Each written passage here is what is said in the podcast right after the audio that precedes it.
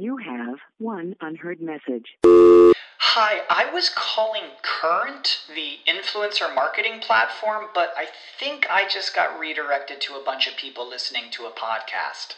Well, anyways, I was calling Current because I was told they could help get my brand set up on TikTok Shop and even build out an affiliate program of content creators promoting my brand and even have those content creators go on live streams and promote my product there.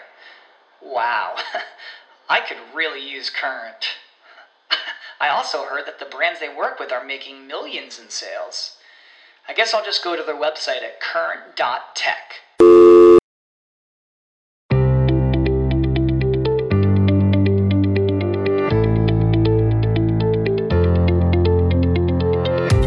Hi, I'm Danny J. And I'm Jill Coleman. Welcome to The Best Life Podcast. Here, we talk about everything from success, money, relationships and entrepreneurship, to productivity, honest communication, positive psychology, and how to cultivate an abundance mindset. Make money, travel the world, deepen your relationships, live full out. This is the best life.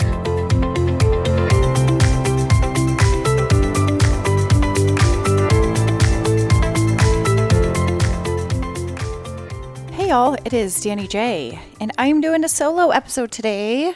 Um, this is something I've been getting a lot of questions about over the last couple of years, honestly, and I thought it would be fun to talk about, and it is living a nomadic life. Uh, in our intro, we talk about traveling the world, living your best life, and something Jill and I have done a lot is tons of travel prior to twenty twenty, obviously, but since uh, the world is semi-opening up, this is, I'm in actually recording this from Tulum, Mexico, which is a couple hours outside of Cancun. And this is actually my one, two, third time coming to Mexico in the last twelve months. In fact, I have another trip planned out here uh, within the next three weeks. So I'll be coming to Mexico four times in the, this last year, which is wild. One of the reasons is there were some pre- pre-planned trips and retreats I was supposed to be attending, and Mexico is like one of the only places we can go right now. So I think it's fantastic. Um, I really love Mexico, and I've come to love it even more lately. It's cheap, it's nearby, the weather's amazing, uh, but there's so many places in the world you can go. And just so you know, I've actually been to, I believe, I have to double check, but I believe I've been to thirty-seven countries. So I'm going to give you a little bit of background of how I ended up in this life, the different things I've done. I've done R V living. I've also done this kind of nomadic living, digital nomad, if you will. And I have people always saying, gosh, that would be so cool, or I'd love to do that. What do you think? And my first response is always, yes, absolutely, you should. And there are times when people have maybe heard me lately, and, and especially in the last year, I'm like, I'm tired. I want to, I just want to have a place. I want to have my own place. And I think eventually you may get to that point, but I really do believe the experience is worth doing. Even if you hate it, even if it only lasts a month, even if it only lasts a few weeks and you're like, you know what, this isn't for me. I really believe trying something new and going for it is so important, especially if it's on your heart. I don't think that this type of lifestyle is for everyone, and I don't believe that it's on everyone's heart. Some people are like, nah, I, that's not even something they would ever consider. But I talk to many people who say to me, I've always wanted to do that, or I always thought it would be so cool to just travel and live out of a backpack or go see so many places.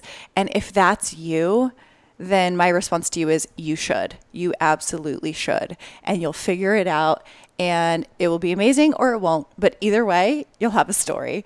And uh, all of twenty twenty, Jill and I had this just funny thing. Uh, I guess it was kind of a mantra of sorts of just do it for the story. We'd have these wild opportunities come to us, especially in dating. And, you know, maybe some guys we wouldn't necessarily have gone out with in our old versions of ourselves, but we're like, fuck it, do it for the story. And for me, I think life is too short. Um, I had a really good friend pass away in my early twenties.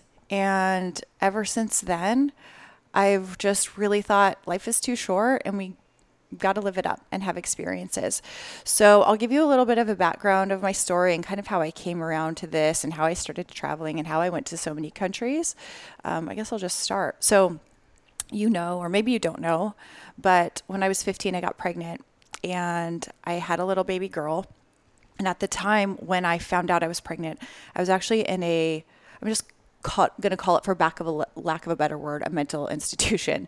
It was a behavioral health center, a residential behavioral health center that I, I don't want to say I was sent to. I actually asked to go to because I was suicidal, severely suicidal. And my boyfriend at the time pretty much urged me to go.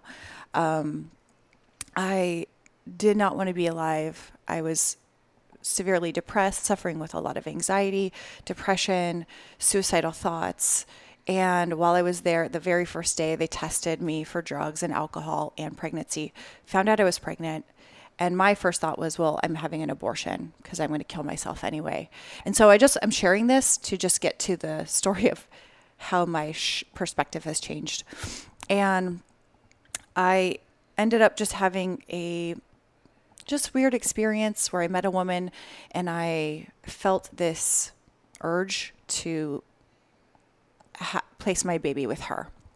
And through all the things that happened, I ended up not placing her with her, but I did decide to place my baby for adoption and choose her family. And I had still in the back of my mind kept thinking, okay, after this is done, I'm still going to kill myself.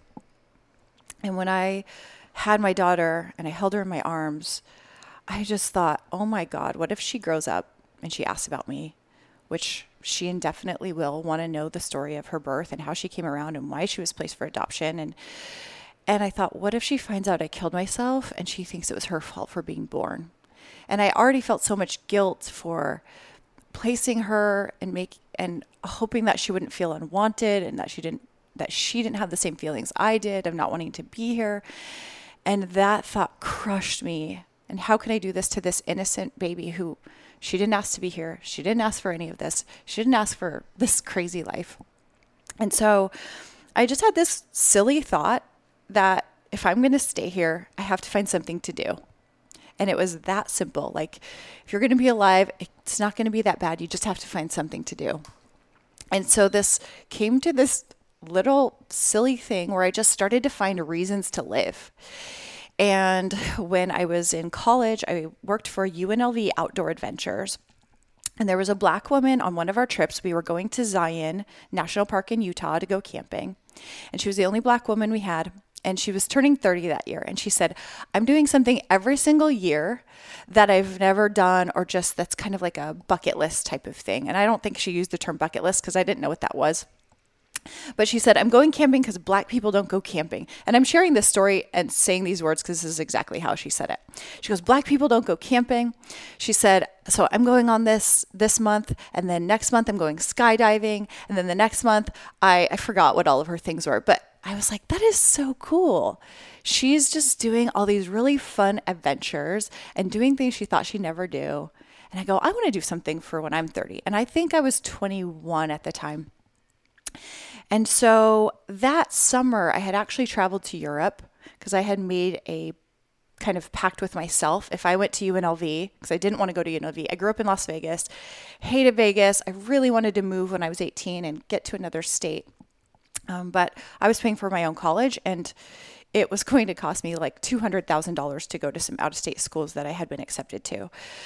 So I had made a pact to myself, if I stayed at U N L V, that my summers I would go away. And so the prior summer I had gone to Europe, and I had actually gotten a Eurail pass and gone to five different countries, uh, well actually six, um, traveling around. And so I was like, well, I already went to five countries. What if I try to hit thirty countries by the time I'm thirty? Because this woman who was thirty years old inspired me to do that. I go, I don't want to wait till I'm thirty to do like one thing a month. How about I start now? And this gave me at least this reason to try to live to thirty. And also, side note, I don't know why I just had this feeling in the back of my mind that I would still die before I turned twenty-seven. So I got stuck with this thing about twenty-seven. So I was almost this way to like push past twenty-seven.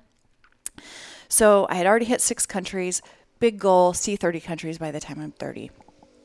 And so, um, I had hit the five the last year, and every summer my goal was to just go away and travel some more.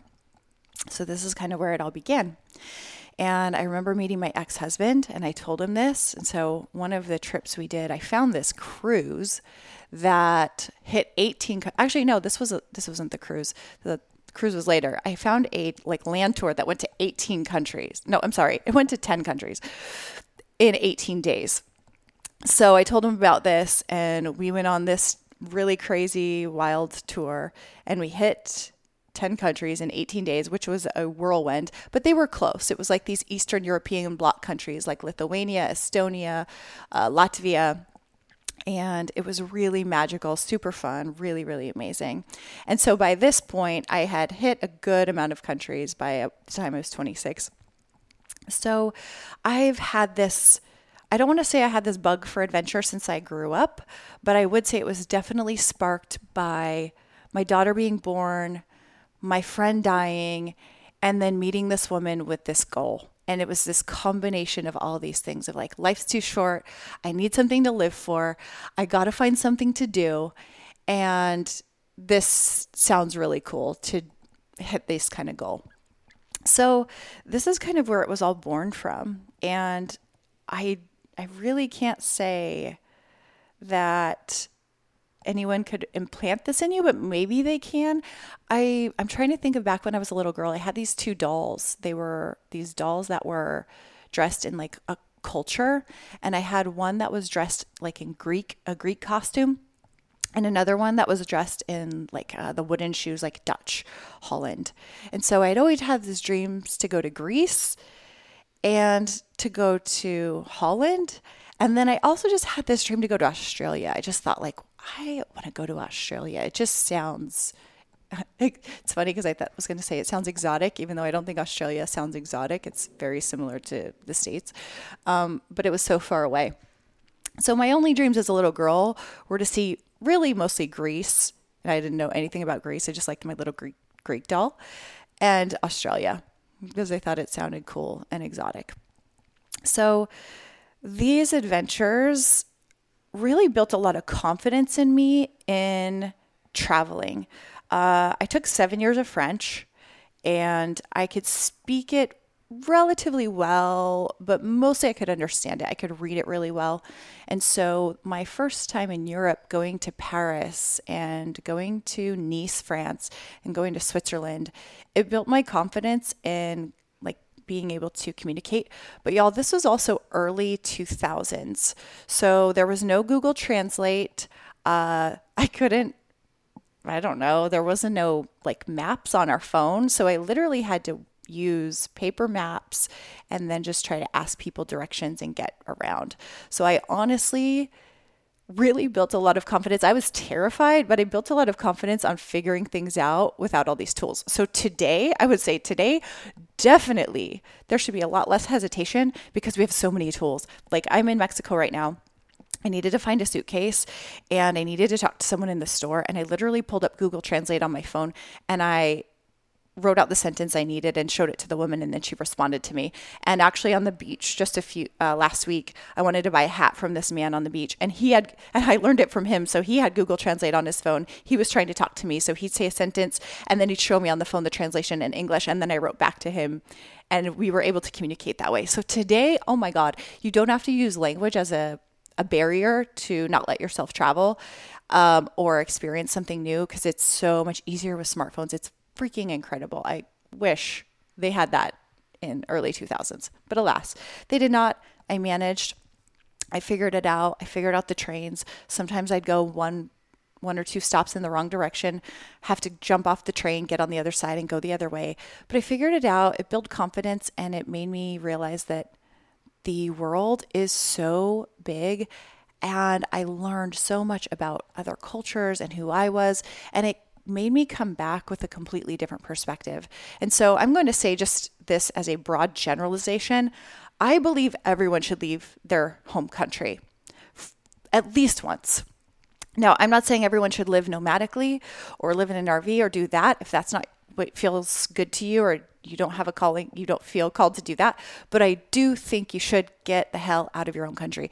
At least leave your own state. At least go to like New York City or I don't know, Hollywood or somewhere that's like big and maybe a little bit scarier for you if you come from a smaller town. And I just think there's so much to learn. And it pushes you outside your comfort zone. It can be really scary, really intimidating, but you learn so much self-reliance. And we just did a podcast episode on building confidence, and I cannot even explain how much confidence traveling can build for you because of the just inherent uncertainty, unknowing, figuring it out, and things that you will learn about yourself along the way. So you can see I'm getting so excited talking about this. It just, it really just builds so much within you. And I love seeing people travel for the first time. So my parents have actually never left the country. In fact, I could say my dad was born and raised in Las Vegas, pretty much grew up there, never really left Vegas, California, Utah. So that just like three southwestern states.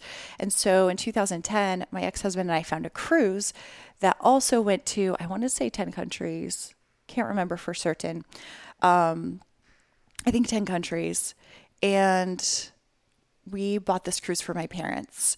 And they... It was wild to see. It was very cool to see because they just had never traveled outside the U S. They'd never even considered. I don't think they even thought in their lifetime they would ever have that experience. So to take someone else and see them, you know, not necessarily like seeing through a child's eyes, but just seeing through someone else's eyes, travel. And it's just really, really cool. And what an amazing experience to do. And when you do a trip like that, you know, there are trips. There's times where I've just done this backpacking situation where I have gone out on my own and figured it out. And then there are times like these, like the trip I went on with my ex-husband and my parents, where it was a planned trip. And so there was a guide and there was someone who could kind of take you to different places. And I'd say either one is amazing because you will still learn so much. And if you are more intimidated by doing the choose your own adventure tour, then find something like that where there's a guide and they're taking you to great spots and you're with a group and you meet new people and you're still going to have to figure out how to get yourself there. You're still going to have to figure out some logistics. But then once you're there, you feel safe and you feel taken care of. So the next level, I guess I'm going to put this in levels. I don't know. Um, the next level of nomadic living is the instead of going on a guided tour is like your self tour, you know, picking a spot. I also did this in two thousand eleven. I went with a couple, uh, my husband and another couple, and we picked a place to get to. We were going to Beijing, China. We actually threw darts at a map, and then we all, we ended up kind of picking what was closest to where all our darts landed, which was China. So this is just random how we picked where to go. And we decided if we're going all the way out there to Asia, we're going to hit Thailand and Vietnam and Cambodia. So we bought a flight into Beijing, China, and then our exit flight was three weeks later out of Bangkok, Thailand. But we had no in-between plans of how we were going to get to ba- uh, Bangkok and where we were going to go in between.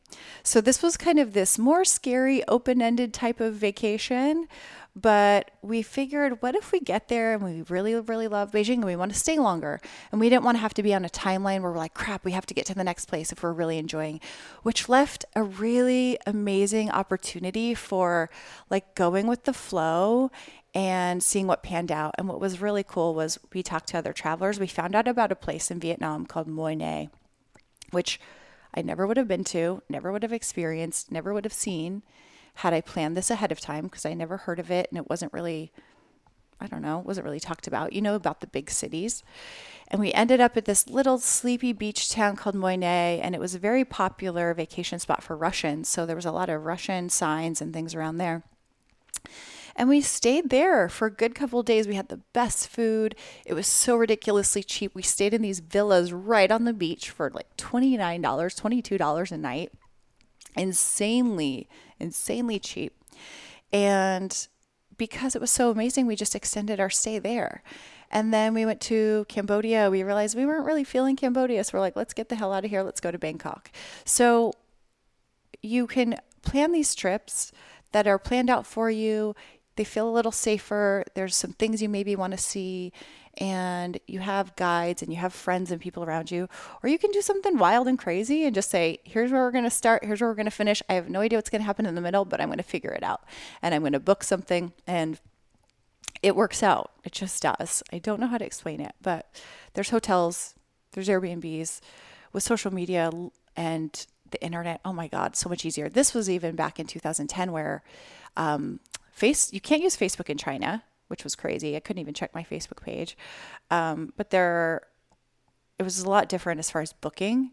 Uh, we just actually, I think, just kind of found places and showed up. We ended up getting in Viet, uh, I want to say Cambodia, getting off of a train and finding a tuk-tuk driver, which is like their little taxis, but they're really small, who just took us to a place to sleep. And it was just fun, wild, spontaneous, scary at times, but do it for the story. Hashtag do it for the story. So there's that way of traveling as well. And this could be vacation. Obviously, you don't have to live this way. And these are ways you can just have the adventure, have the experience of doing the thing without actually leaving your house or selling all of your stuff and moving into an R V or moving into Airbnbs. So now that you know that I've been on this these kind of wild adventures, it would only it would only make sense that my life would lead to the next, which was living in a motorhome. So my ex-husband, I think, saw somebody on Facebook selling their Class C motorhome. And a Class C is kind of one of those ones that looks like a van in the front and you drive it. And he was like, babe, check this out. And I was like, that's cool. Just kind of not thinking anything of it. Literally never had the idea to do this, y'all. Like never, ever had the idea to do this. And he was like, wouldn't that be cool to have one? And at this time, we had lost our home in Vegas. We had foreclosed on it, moved to Dallas, lived in a one-bedroom apartment. So we had really downsized a ton. But we were living in an apartment, and we had like a covered parking space. And I was like, babe, what the hell would we do with that? Like, one, we've never been camping as a couple. We've been together like six, seven years, never been camping. And two, we have this parking space that has a, you know, roof on it. Where will we park that thing? And so he just kept bringing it up. And I was like, babe, if we bought one of those, we would have to move in it. Like, we would definitely need to live in that thing if we're ever going to buy something like that. And then he starts looking on Craigslist, and he just keeps showing me these R Vs and motorhomes. And I kept saying, okay, we're going to live in it. Okay, we're going to live in it. And then we just had this moment where we looked at each other and we're like, wait, what if we did? Could we? Like, that might be kind of fun or crazy. And suddenly we just started, it started as kind of a joke, but then we started entertaining the idea, like, what if we did? What if we moved in and then we like took our work with us? And at this point, we were in a network marketing company together. I had my fully online business with Sweaty Betties. I had online clients. He had quit his job and he was doing work with me in network marketing. And we had this huge tax bill the year before. We didn't have any write-offs. Like, we didn't have a home anymore. And I was like, what if we did this? And then we drove around the country and met with all of our teams in different states. And this was a big write-off, and we could just have this adventure. And suddenly we were going down the path of going, we're never doing this, to could we really do this, to we started looking at Craigslist and like going to C R Vs to buy. And we had like twenty thousand cash in the bank. And I was like, let's just buy one. Let's just do this thing. We ended up meeting up with this family who was selling their motorhome. And again, y'all, this is why I say, if you think about doing this, you should do it. It was this couple, they were in their sixties, I want to say, sixties or early seventies. And they had waited till retirement. They're like, when we retire, we're going to do the R V thing and travel around. And within six months of retirement, the wife was diagnosed with cancer and they had to come home. And they wanted, that's why they were selling their motorhome. We ended up buying it from them at a huge discount. We didn't use all the cash. It was, we bought it cash, but we didn't even use all of money. And I just remember thinking, this is why I want to do this now. I'm in my thirties. I don't want to wait till I'm retired to do this. Like, there's no guarantee that you're going to make it this far. And y'all, if it wasn't just another reminder this month that my mom passed away before she retired, sixty-two years old, my dad is retiring this month and he's, he's not, they don't get to travel together. They had plans to do some things and they can't. So I'm getting emotional, but life is too short. If you want to do it, like, fucking figure it out and do it. Honestly, just do it. Um, so we bought this R V from this couple. It was a nineteen ninety-seven Class A, which means it's more like a bus versus a van, like a huge home with a slide out. So it was really pretty big. However, our apartment was about seven, eight hundred square feet. This R V was three hundred square feet. So we had to downsize and downsize some more.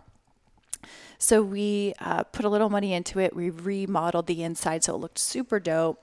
It was really cool. Lots of cool before and after pictures. And we just decided we're not going to have a storage unit. We're just going to sell all of our stuff. We don't have that much. We've downsized once. And I remember when we moved from our home to the apartment, that was a big downsize. And I remember walking in that apartment going, wow, this is all we have.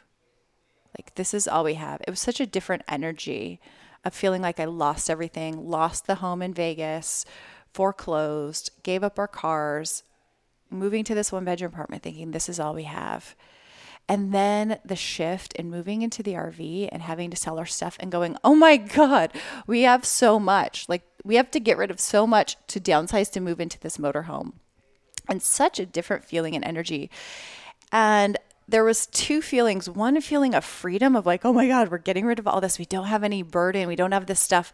And on the other hand, these weird attachments to things I didn't want to let go of and I didn't want to sell. Like, we were at this, we were selling stuff in a garage sale.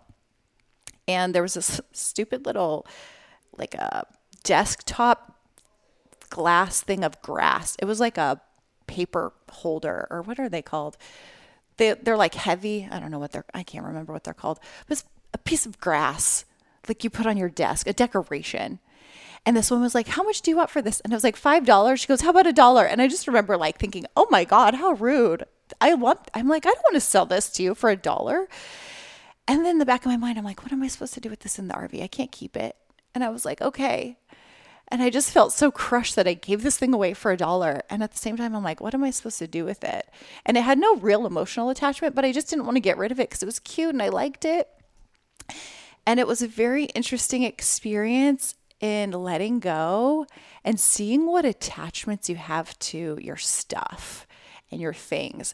And I felt like I had already gone through that during the foreclosure and like really getting rid of stuff and detaching from things. But then to go from seven hundred square feet to three hundred square feet and really figuring out exactly what we could keep, even in my closet, I'm like, okay, I get one pair of boots, one pair of heels, one pair of sneakers, and one pair of sandals. And that's it, because I don't have room in my closet for a lot of stuff. And then I had to narrow down all my black Lululemon leggings and narrow them down to like just two or three pairs. This was a really good practice in letting go. So a lot of people will ask, you know, when you're moving in, should I sell everything? Should I move everything into storage? This is up to you. It is very normal to want to just not let go of things, keep a storage unit. Um, but it's also very freeing to just get rid of it all and start over and see what happens. You never know. We went to the R V with, let's see how long this lasts. We don't know if we're going to like it. We don't know if we're going to hate it, but we're going to do it for as long as we want to. And it ended up being about a year that we did it. And then we had some family things happen and we shifted. So big questions people generally ask for me about R V living is like, what do I do with my stuff? Totally up to you. We sold everything except for like the necessities that we could take with us. And we just decided we're going to do this until we're done doing it. And then we'll figure out the next thing. Um, a lot of people question people ask me the most. I thought that people would ask me the most about toilets and going to the bathroom. But the question people asked me the most was, what are you going to do about T V? Which I thought was very strange because I didn't watch T V. And so I never, I never considered that. Uh, but a lot of R Vs have T V in them and you can get satellite and you can get um, like Wi-Fi that goes with you. So if you're worried about T V, you could do that. The next question people ask is where to stay.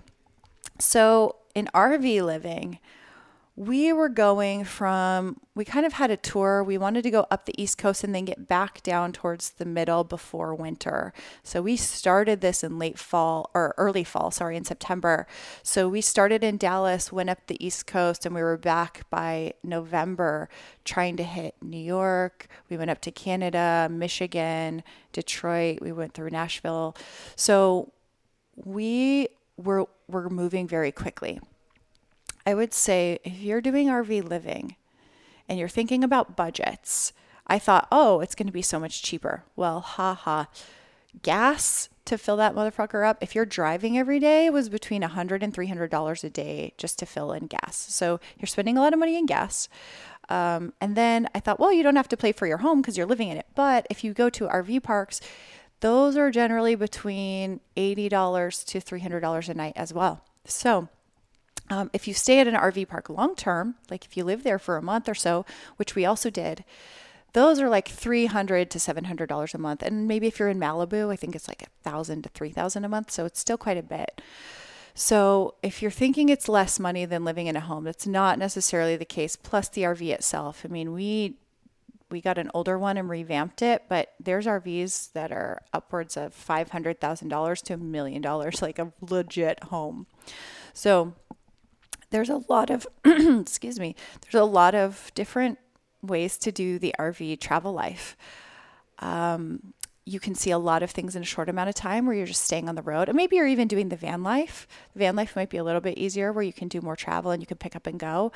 When, if I was to do it again and make suggestions, if you're doing the R V, since it's bigger and you have your home, I would say go to a place and stay for an extended amount of time, at least a week, or two weeks, maybe even three weeks. So you get to know the area, you get to really enjoy it. So if I were to do it again, I go, okay, I'm going to go to Nashville and stay for ten days to three weeks. And then I'm going to go to maybe Tampa or whatever cities you choose and give yourself time to just really enjoy and see the place. And we actually did that in a few places. We stayed at a few spots for about ten days at a time. Um, because it is hard to unpack and pack and get everything put back together. And also you just want to enjoy and really see where you're at. So if you're living the van life where you're kind of more camping, camp style, then I think it's easier to just spend two or three days because you're kind of jumping and you don't have to, it's not so big. It's like steering a, a wakeboard boat versus steering a yacht. Like you can't make a sharp turn in a yacht. You're like, have to take a real wide turn. So you want to take your time with it. If you got the van life situation, I feel like that's a little easier to just zip along. And probably costs a lot less for gas too. Um, and then where to go? I think there's so, being open to going new places. Like maybe your first idea was to, like our first idea was to go to Nashville.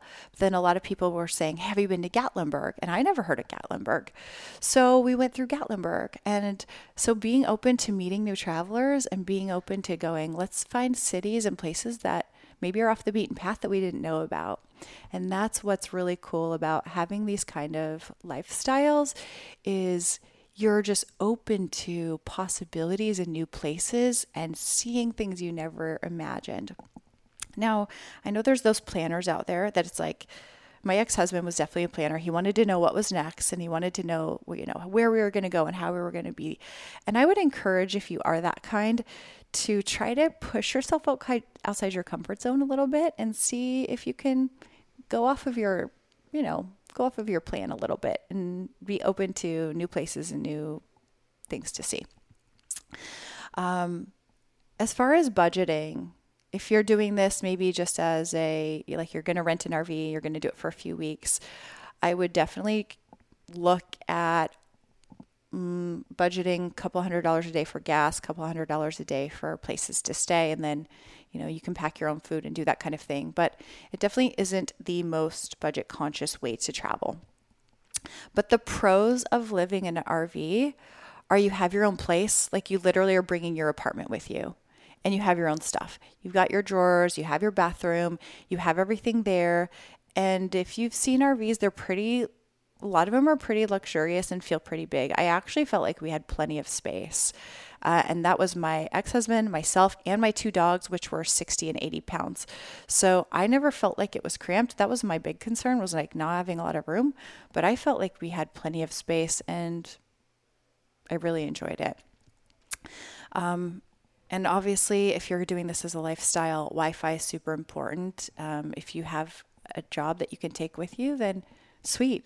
Other things, if you're on the road, is paying attention to time zones. If you have meetings and you're driving from one time zone to another, you want to make sure you're very aware of those time zone changes. Um, and then the last, the la- the next level of the nomadic living is kind of what I've been doing the last three years. And that's, I've been living out, I always say I've been living out of a suitcase. Uh, kind of how this started was I was going to be going to Vegas for a conference in January twenty eighteen. And then I had a speaking event right after. And then I had like another conference. I had s- some stuff like back to back. And I was literally only going to be home for one day in January. And I had just moved in with a roommate. Um, he was in my old building and we decided like, let's save some money and move in together. And one of his friends had this cool spot in Playa, uh, Playa del Rey. So we moved out of Venice and I went to my roommate and said, hey, I'm going to be gone all of January. I'm thinking about subletting my room out if that's cool. Cause I didn't really want to pay rent. Basically like a storage unit when I wasn't going to be there. And I said, what do you think about that? Or do you think I should just try to find a new roommate? I was like, what would be better for you? He said, well, to be honest, finding a new roommate probably would be better. And I said, hey, that's cool. So he looked for a room, or I think I told him if he could find a new roommate, I'd be fine to leave. So I didn't have much stuff. I had basically gone from R V life to moving to L A and a studio apartment and then this apartment. So I really didn't have anything. I had like a couch and a bed. And he ended up finding a roommate. And I said, cool, I'm just going to do the travel stuff. And I had actually ended up booking more trips. So it was like three months of travel, January, February, March. I was pretty much gone. It was conferences, speaking, those kind of things. And there was only one or two days in between all of them that I was going to be, that I would have been home. So I just decided, well, after the three months, I'll just get a new apartment and I'll sign a new lease. And I ended up selling my bed, selling my little futon, and packing my clothes, and I sent them over to my parents' house. I was like, hey, I'll just use my closet and put my stuff there. And that three months ended up turning into fourth month and then five months and then six months. And suddenly I was like, uh, I guess I don't have a place and I'm just doing this. And so it never was really a plan for me to live like this. It just, one thing turned into another, and it kept not making sense to sign a lease when I was going to be leaving again. And I didn't want to send, you know, put down security deposits and pay two months rent when I was going to be gone. And so this kind of was this accidental thing. And what also happened was my dogs died, and I also didn't have a reason to come back. And I just made the conscious choice. I go, you know, this is the one time in my life. I'm not sure if I'm ever going to be able to do this again, but I'm single, don't have any pets. This is the time in my life where I can do this. And so once I realized I had that opportunity available to me, I looked for more ways to travel and more places I could go. And maybe if there was a conference in a certain city, then I would just extend my stay and just stay in an Airbnb a little bit longer and meet people there. And so it just turned into this really kind of fun adventure where wherever I go, there I am. And this is where I live now. And then I also decided, you know, I'm in L A because of the circumstances, but I'm not sure this is where I want to live. And there's so many places I've never been that I've thought about living. Like I thought I might want to live in New York City. I might want to live in Nashville. I might want to live in Austin, Texas. I might want to live in Salt Lake City. So why don't I just give it a go and travel to these places and see if that's something I might enjoy doing? And so that's literally what I did. I went to these places with either the intention of seeing how I liked it to live, or I uh, had a conference and I just decided to stay. And if I liked it, I'd stay longer. And it turned into almost three years of living like this. And what really shifted for me was about two years in, oh, maybe a year and a half in, I really wanted to be in a relationship again. And I was convinced that I could not be in a relationship when I kept leaving. And it, you know, it was evidenced by the fact that I was going on dates. And then I was like, hey, it was really nice to meet you, but I don't live here and I got to go. And so I had made a conscious decision in twenty nineteen that I'm going to choose a place to live. And I had narrowed it down to Austin or Nashville. And I was going to move there in June. And the irony was that in February, I met Jeff, my boyfriend now. And I met him in L A, was leaving the next day. I said, yeah, it was nice meeting you, and I'll probably never see you again. Went to Vegas. Jill and I had a photo shoot in Utah we were supposed to go to the following day, and it snowed, so we couldn't get out of Vegas, which Vegas never snows. And Jeff happened to be coming into town for a meeting, and I was still there because I was stuck there. We ended up going on a second date. And I said, well, that's cool. First date in L A, second date in Vegas, two days later. It's kind of weird coincidence.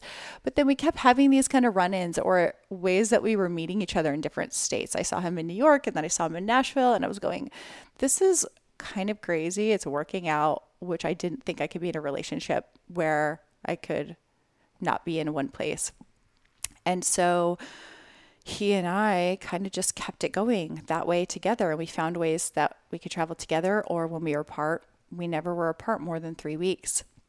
So, but after that, we obviously made our relationship work, but I still was very tired. And I'll tell you the cons of this kind of life and living is staying on track with work, gaining momentum, getting a routine.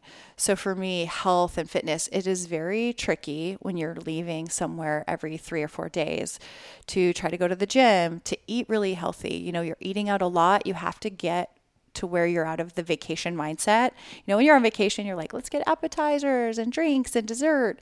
But when you're living like this every day, you got to cut back on that shit, or you're going to be hurting and feeling like you're just bloated and feeling overwhelmed. So eating had to really change for me. Um, time zones can be really exhausting when you're going from East Coast to West Coast or other countries. You start to get tired. And then I was feeling like I was losing momentum on my work because I'd start a project and then I'd be on a plane and couldn't work on it. And I really just wanted to find a little bit more peace and a kind of a home base. And up until this point, my home base was kind of my parents' house. Um, just left my stuff in my closet and I could go switch out, you know, summer, winter clothes, that kind of thing. So I do think in this case, having a storage unit or having some kind of a home base or friend's place to go to is a little bit more ideal. Um, otherwise, you just have what you can carry. So an R V, you, you're, you're Your home is going with you. In this kind of life, whatever you can carry and whatever you're wearing is what you got. And so you're not getting a lot of, I don't know, you don't have a lot of little extras. You really just like my podcast equipment I have with me, it's small and it's carryable, but it also takes up space. So you have to really keep your necessities with you.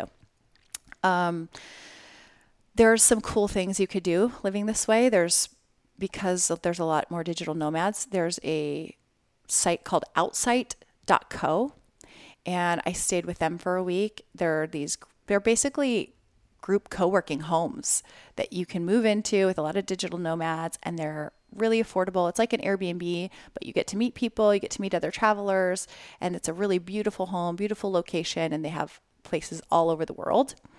Um, and then also when I was trying to re-enter and find a place to live, there's something called Landing, uh, hello landing dot com. And these are like long-term Airbnbs. So they're fully furnished. You've got your kitchen, you have all of your stuff, and you can stay for thirty days, sixty days. You can stay for a year, but there's no leases or anything like that. So there's ways that you can do this kind of living, but you extend your stays versus doing the flying back to back to back. So that was something actually before my mom got sick, Jeff and I were going to move into one of the landings because the one of the big cons of trying to re-enter society after living this way is that we have nothing. I had no furniture. I was like, oh my God, we have to furnish a whole new house. I don't have any rental history because they wanted two, two years prior rental history and I hadn't been living anywhere for two years. So the landing was a really positive. So it was very positive to find because I was freaking out going, how am I going to furnish an entire new place and show rental history when I have none? So that was something cool to find. And maybe even if you're, if maybe you moved somewhere and you're not really sure where you want to live yet, because you're not sure of like the area and you're not ready to sign a lease, check out these two options because that will give you a good space and time to just really, you know, figure it out. So, um, I hope this kind of like uh, gave you some ideas of how it could look, how things could be different. um, maybe open up some ideas for you. If you think you can do it, if you think it had to look a certain way, I think you could take just thirty days off, sixty days off. You could leave your place at home, sublet it out, and then just take off for three months and then come back to your life. Uh, the one cool thing is that this life is so short. You get to make it look how you want it to look. And I hope that maybe this just gives you ideas to just go, you know what, maybe I could try that. It's testing the waters. The way that technology is now has really set us up to where we can we can just test and then go back. So maybe you're like, hey, I try, want to try living in New York City for just a month or two. And then I have my place back at home and I sublease it out or just, you know, leave it open and come back to my old life. Or maybe you go, shoot, I do like it. I'm going to, I'm going to move. I'm going to sell my stuff. I'm going to do this whole thing and go all in.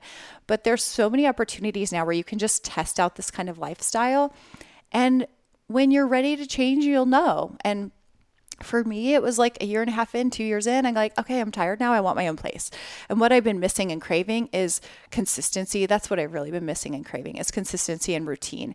And also just like having a drawer and having my own, like a bathroom for my stuff instead of digging out of my suitcase, bending over. I think I'm tired of living in the dark and like trying to find stuff out of piles. And maybe if I packed better, I wouldn't mind so much, but looking for things over and over feels like it takes so much damn time that I just want to know, where is my shampoo? Where is my face wash? Where is my stuff?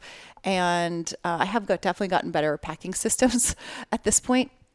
Um, but you know, I would never say, because where I am right now, I'm like, oh, I'm tired. I would never say don't do it. I'd say do it as long as you can, as for as long as you want to, and have a blast doing it. And if you do, please tell me all about it. Would love to see you on the road. Would love to share your stories. You will meet so many other travelers. You would be amazed by how many people Uh, from other countries, especially, are traveling and living this kind of lifestyle.